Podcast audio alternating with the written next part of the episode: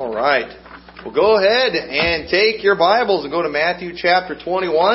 I hope you're excited about heaven and I'm look, looking forward to that day. What a day that's going to be. Matthew chapter 21. Today is Palm Sunday. This is the day of uh, when we celebrate the triumphal entry of Jesus Christ into Jerusalem. And we're going to read that story to you right now.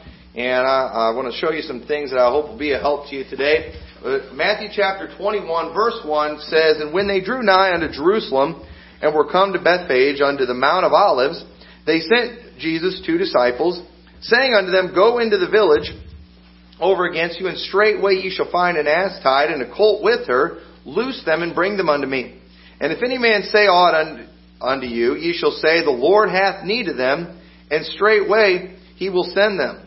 All this was done that it might be fulfilled which was spoken by the prophet, saying, Tell ye the daughter of Zion, Behold, thy king cometh unto thee meek and sitting upon an ass, and upon the colt, the foal of an ass. That verse is in Zechariah chapter 9, verse 9. It's the verse that's on the front of your bulletins today. But that was a prophecy made way back then. Jesus Christ fulfilled that prophecy. And I just think it's a neat story. Can you imagine if somebody just came up to you and said, "Hey, I'd like, I'm going to borrow your car," and you're like, uh, "What are you doing?" And the Lord has need of him, and uh, that's exactly what Jesus told them to do. And you know what? It worked. And so I don't know who these guys were that owned these animals, but uh, shows they had some faith there. And I think when Jesus got done, the animals probably went right back home. And uh, imagine owning the donkey that Jesus rode on. I don't know. I think I think that, that'd be pretty good. But anyway, uh, in verse uh, six, the disciples went, did as Jesus commanded them. And he brought the ass and the colt and put them, uh, put on them their clothes and they set him thereon.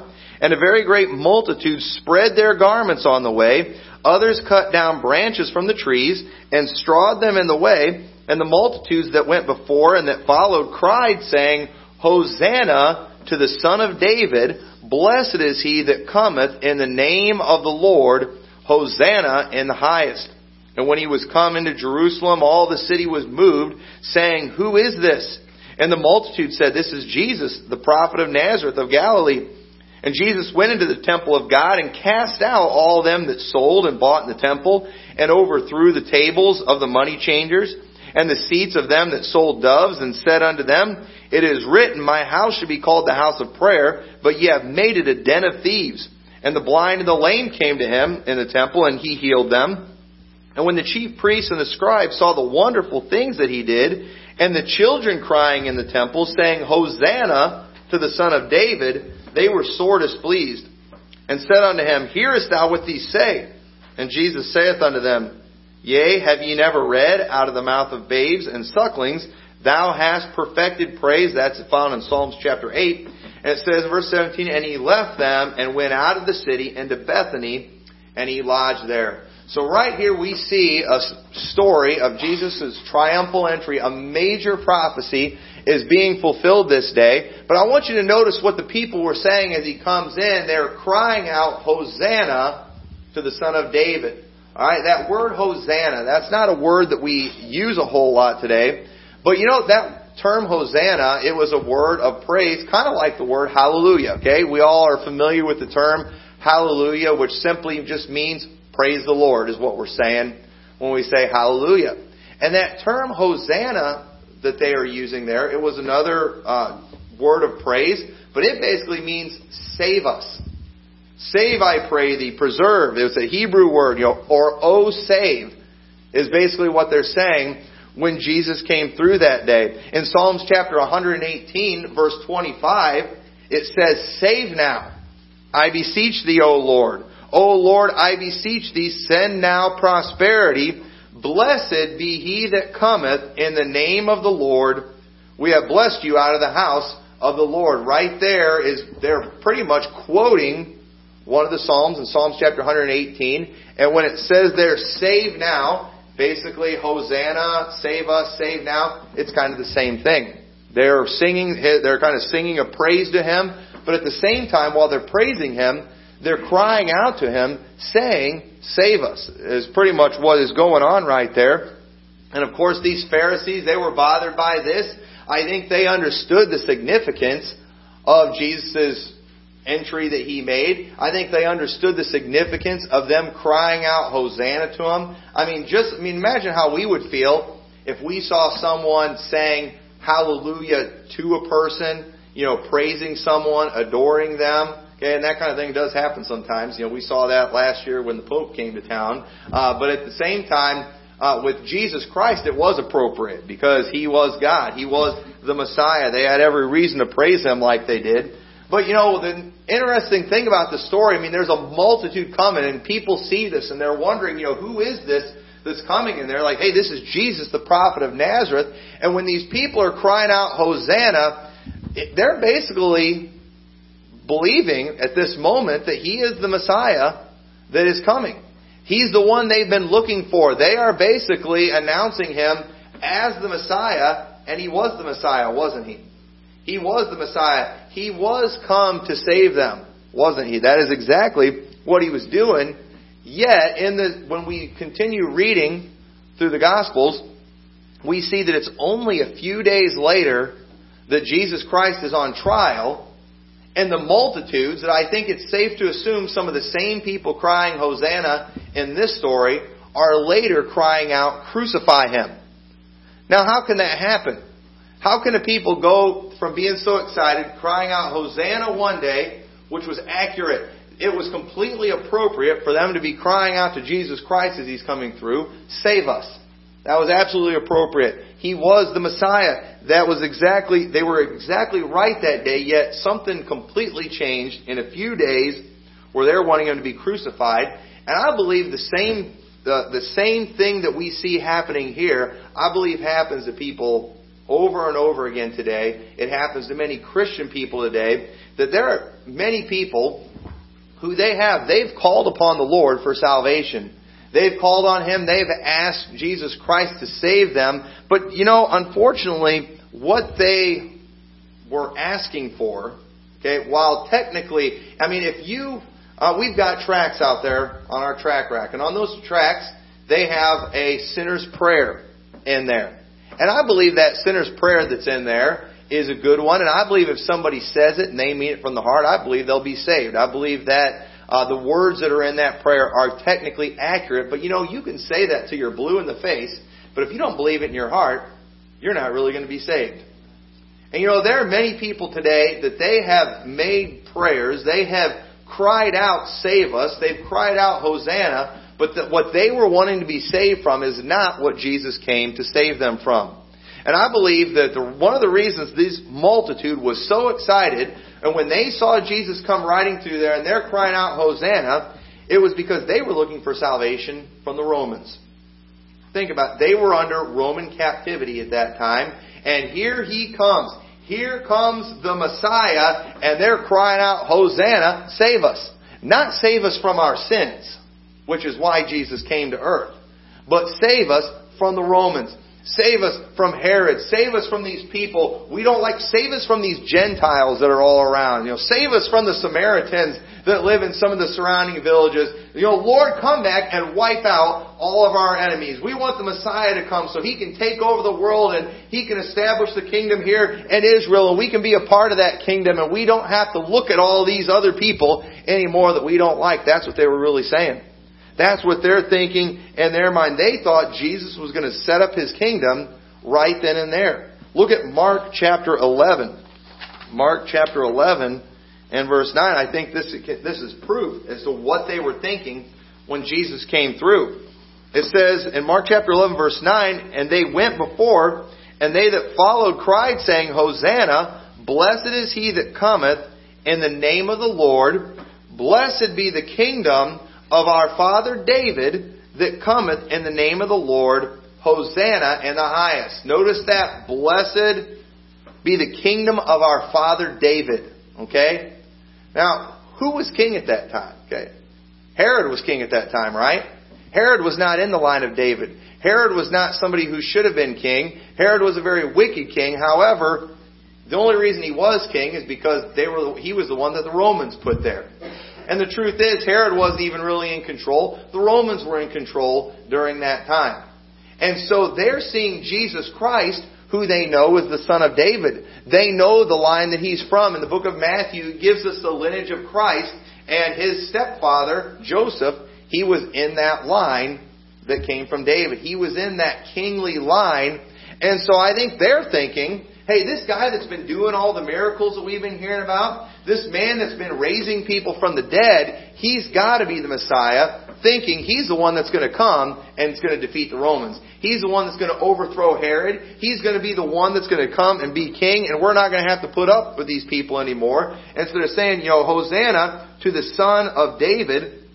See, because they they thought the line of David was about to be reinstituted. In 1 Kings chapter 2 verse 1 it says, Now the days of David drew nigh that he should die, and he charged Solomon his son, saying, I go the way of all the earth. Be thou strong, therefore, and show thyself a man, and keep the charge of the Lord thy God to walk in his ways, to keep his statutes and, the, and his commandments and his judgments and his testimonies, as it is written in the law of Moses, that thou mayest prosper in all that thou doest, and whithersoever thou turnest thyself, that the Lord may continue his word which he spoke concerning me, saying, If thy children take heed to their way, to walk before me in truth with all their heart, and with all their soul. There shall not fail thee, said he, a man on the throne of Israel. God promised David that if his children and his descendants would follow his ways, there would always be one of his on the throne. However, you read the book of Kings and Chronicles, and you'll see that they did not walk in the ways of God. They did not even walk in the ways of David. And as a result of it, they ended up losing the kingdom we see the same thing repeated. Solomon prayed it in uh, 1 Kings chapter 8 verse 25. He referred to God's promise to David. But at the same time, we don't have time to look at all the scriptures. In the, the many of your uh, major and minor prophets, Isaiah, Jeremiah, all those books, there are many references to David one day being king.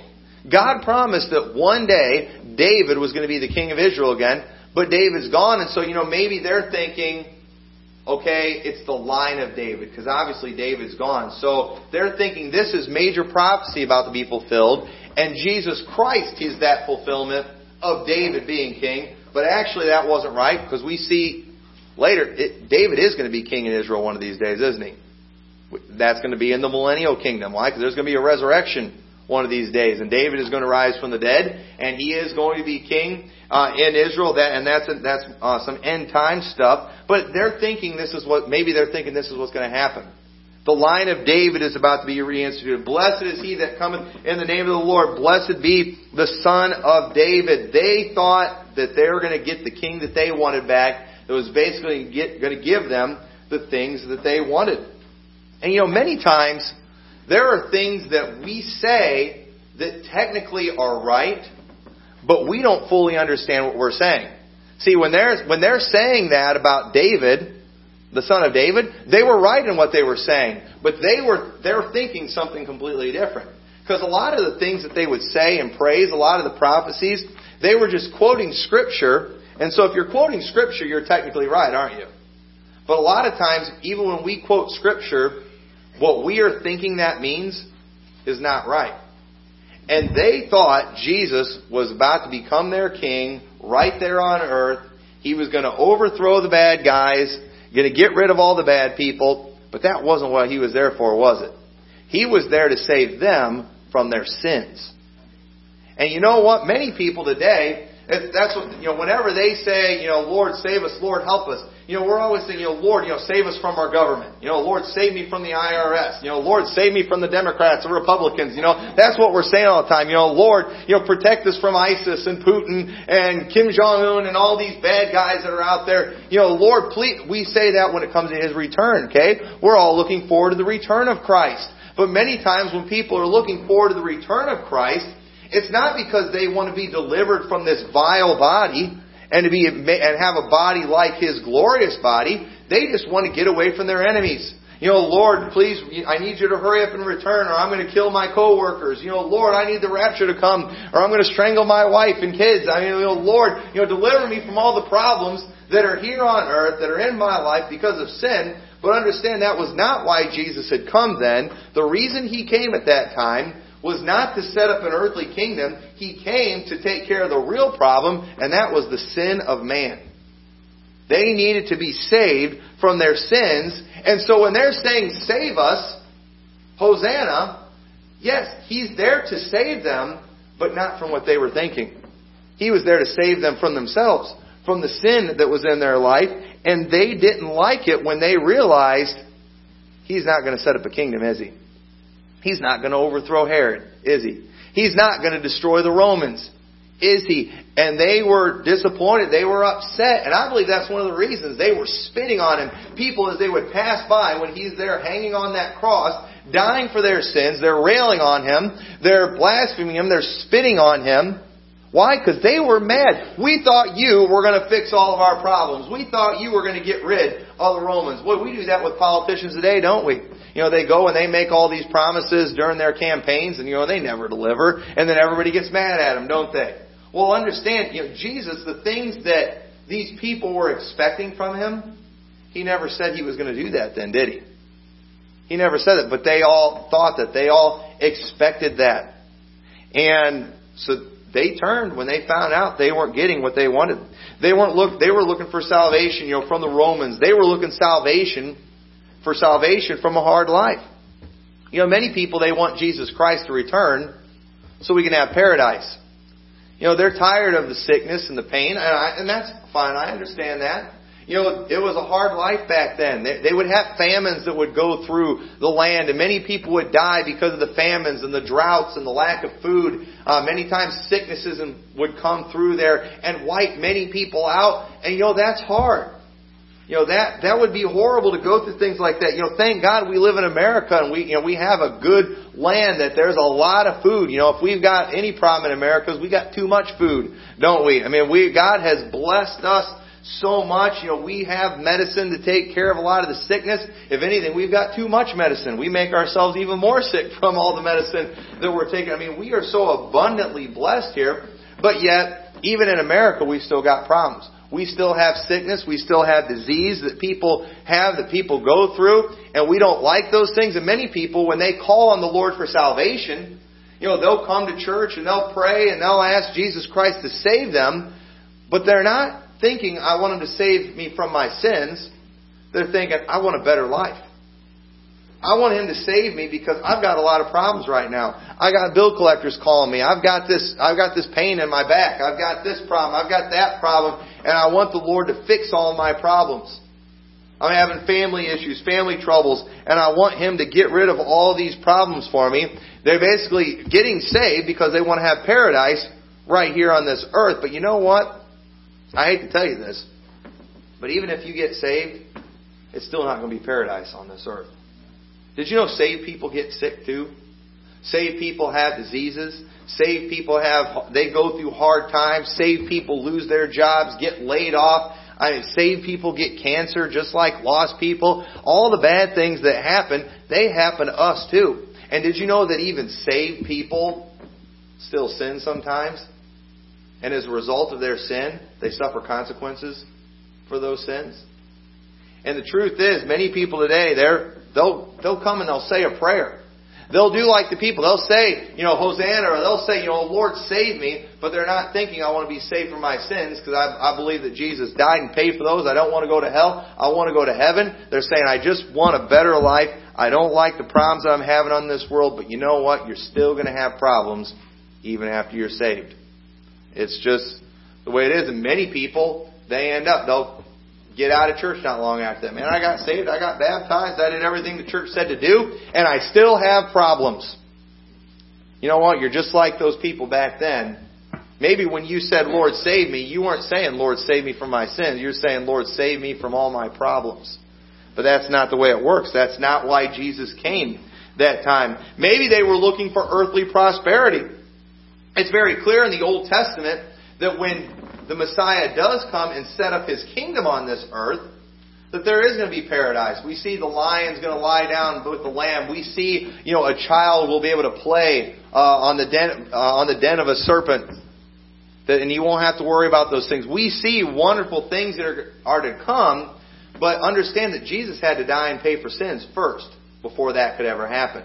There were many things that had to be done first, and many people are hoping if they get saved He's going to make everything good. You know, maybe if I get saved, I can win the lottery. You know, maybe if I get saved, I'll, I'll get the I'll get the raise. Once again, they're, they're not looking for salvation from their sins. They're looking for prosperity. Maybe they were thinking, you know, hey, we've been going through famines here. It's been hard. If, you know, with, with the Messiah now coming, you know, our crops will flourish. You know, th- uh, everything will be beautiful. Everything will be wonderful again. You know, we can have paradise.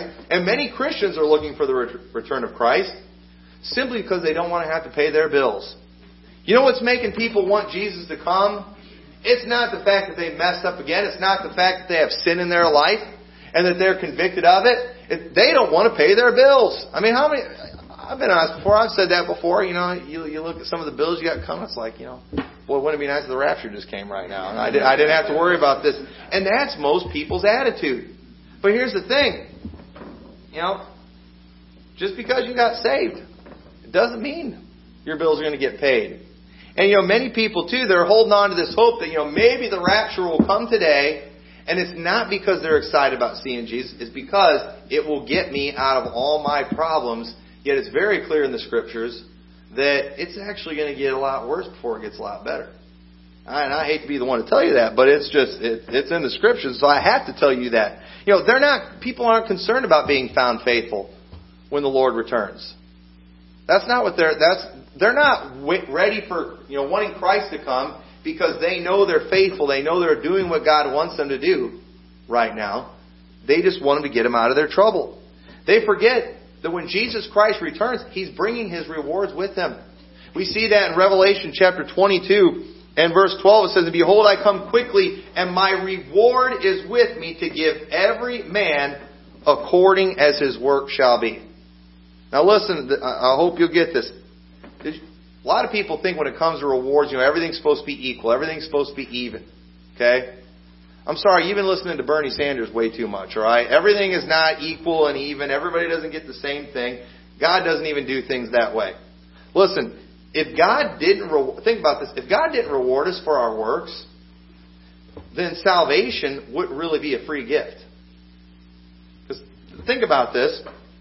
If I gave you a free gift, and then commanded you to serve me for the rest of your life, was that really a free gift? You know, here, I'm giving you this gift. It's free. But then, it comes with all these things that you have to do. And it's very clear in the Bible that salvation is a free gift, right? Well, then if now we are commanded to work for God for all of our lives and to serve Him because He saved us, then was it really free? No, it wasn't. He has to reward us for our works. Look at Romans chapter 4 and verse 4. Turn over there real quick. Romans chapter 4 and verse 4. A lot of times people have this idea, you know, it's all supposed to be even and equal on Judgment Day. We're all going to get the same thing. No, we're not. There, and there's many scriptures we can look at, but Romans chapter 4 verse 4 says, Now to him that worketh is the reward not reckoned of grace, but of debt. But to him that worketh not, but believeth on him that justifieth the ungodly, his faith is counted for righteousness. Notice that to him that worketh is a reward not reckoned of grace. Salvation is by grace, right? Unmerited favor. You didn't work for it. You didn't earn it. But when you work, okay, there's debt for that. If somebody works for you, you owe them something, right? You pay them. And you, we can all try to act real spiritual and say, well, God doesn't owe us anything because He saved us. But then, was it really free? No, salvation, it's by grace. There is no work that goes with that, but yet God has commanded us to work for Him. And you know what? When we work for Him, He's going to reward us. We see that very clearly in the Scriptures. And so, guess when our time is to work on those rewards? Well, it's right now, isn't it? I mean, right now, this is our chance to do something for Christ. I mean, right now, when things are difficult, that's your chance to show your faithfulness. That's your chance to earn your rewards. When you are suffering persecution, the Bible says, great is your reward in heaven. Really, if we have the right mindset, the worse things get, what the better chance we, by better opportunity we have to earn some rewards, to do something for Christ. We shouldn't be at a time like this saying, Lord, return just to get me out of this mess. We ought to be taking advantage of this time and saying, Lord, I want to do something for you. Lord, right now I want to see as many people saved as I can. We ought to have this, our attitude. Okay, I, I said, I think it's totally fine to look forward to the coming of Christ. I look forward to the coming of Christ, but at the same time, we, the fact that Jesus Christ return is drawing nigh should cause us to be working harder, trying to do more, trying to get more things done because we want Him to find us faithful. We want to be able to receive some rewards on that day, but most people, as things get more and more difficult, they just want Him to come to get them out of their mess. And this is a great opportunity, folks. As the world gets more wicked, this is a greater opportunity. As dark, as this world becomes more dark, this is a greater opportunity for us to shine as a light. I am thrilled to have been, had the privilege of starting a church like ours in a day when churches like ours are dwindling, while they're closing down. I'm, I'm thrilled to be doing that. I'm glad to be starting a church and and a pastor a church like this one in a day when this type of church is not popular. When everybody's going with all the trendy stuff and the rock and roll churches and all, and all the liberalism and everything. I am thrilled in a day when everybody else is doing that to be doing what God said. This is our chance to show, prove, you know, prove who we are. This is our chance to earn some rewards. As the world gets worse and worse, we should, we ought to look at this as a privilege but many people, though, when it comes to the return of Christ, they're saying, Save us or return, O Lord, to get me out of this mess. But the truth is, when He comes, we're supposed to, He wants to find us faithful. He wants to find us busy. He find, wants to find us working. And this is our chance, okay? And I do, I mean, I'm anxious for the Lord to return, but I do want to accomplish some things before He comes. And so, uh, you know, I don't think we ought to have this attitude of, you know, Lord, just get me out so I don't have these problems anymore, but we ought to just be, as we see things get worse, it ought to just cause us to be more and more urgent. I got to get something done. I got to do something for Christ. I got to get going. I got to, I got to get moving because His return is drawing nigh, and I want to have some rewards when He gets here. You know, once Judas figured out that the king, Jesus' kingdom was not of this world, what did he do? He took 30 pieces of silver and ran with it. Think about it. He was the one who held the bag. He was the treasurer. Think about it. In his mind, he's thinking, Jesus is going to set his kingdom up in this world. Well, I'm his treasurer. Well, right now, you know, there's only 12 of us. We don't have a lot of money. There's no indication that Jesus ever had much money at that time, but Judas held what they had. I mean, even when it came time for Jesus to pay taxes, you know, Peter had to go catch a fish and get the money out of the fish's mouth. He never had a lot of money. But Judas is thinking, hey, you know, it's building here pretty soon this following is going to get going and people are going to start giving their money and I'm going to be the treasurer in the kingdom of heaven. And then you know what? Right before Jesus dies, you know, he says things like, you know, if my kingdom were of this world, then would my servants fight, like, it's not of this world. I'm not getting any money out of this thing. And so what did he do? He went and betrayed Jesus for 30 pieces of silver. And that's where many people are. They will come into church, they will say the prayers, they will say, you know, they'll you know, say, Lord, save me, meaning save me from all my problems, not save me from my sins. And then they do. They figure out, you know what? This world still stinks. I still have problems. You know what? I'm out. I'm done. And that's kind of what Judas did. But Jesus didn't, he's not here. He didn't come then to set a kingdom up. He came to save us from our sins. That was why. Little did they know when they were crying Hosanna, said he was about to do that. Okay, that's what he was about to do. But the last thing these people were looking for was salvation from their sins. Look at Matthew chapter 19 and verse 16. So they did they didn't even know what they were looking for. Matthew 19 verse 16. And behold, one came and said unto him, Good master, what good thing shall I do that I may have eternal life? Okay? And you all know the story. Jesus said, hey, keep the commandments. And he's like, now I've kept them all. From my youth up. But Jesus said, you know, you're lacking one thing. Go sell all you have and give it to the poor. He said, I'm not going to do that. See, Jesus wasn't saying here in this story that you have to give everything you have to get saved. He was trying to show this man, you know what? Yeah, you've kept all those commandments technically, but you're still a sinner because you know what? The first commandment is love the Lord your God with all your heart, soul, mind, and strength. But we see this man loved his treasure more than he loved God. See, Jesus was trying to point out his sin, wasn't he? Jesus was trying to show him that he was a sinner. And you know what Jesus did after he came through there? He didn't go walking up there on the steps and get in front of the temple and declare himself to be the Messiah and declare himself to be king and to say, you know, I overthrow Rome. I'm removing Herod from king. I am now your king. He didn't do that. You know what he did? He went to the temple and he starts driving people out. He's overturning tables. He starts yelling, you know, calling, telling them they've made his house into a den of thieves. He's, he's cleansing the temple. You know what he's trying to do? He's trying to remove sin. But that's the last thing people want. Everybody wants a better life. Everybody wants prosperity. Everybody wants paradise. But nobody wants to get rid of their sin, do they? Nobody wants to confess their sin. Nobody wants to forsake their sin. They, these people, they didn't think they needed saved from their sins because we're the children of Abraham. That's what they said in Matthew chapter 3.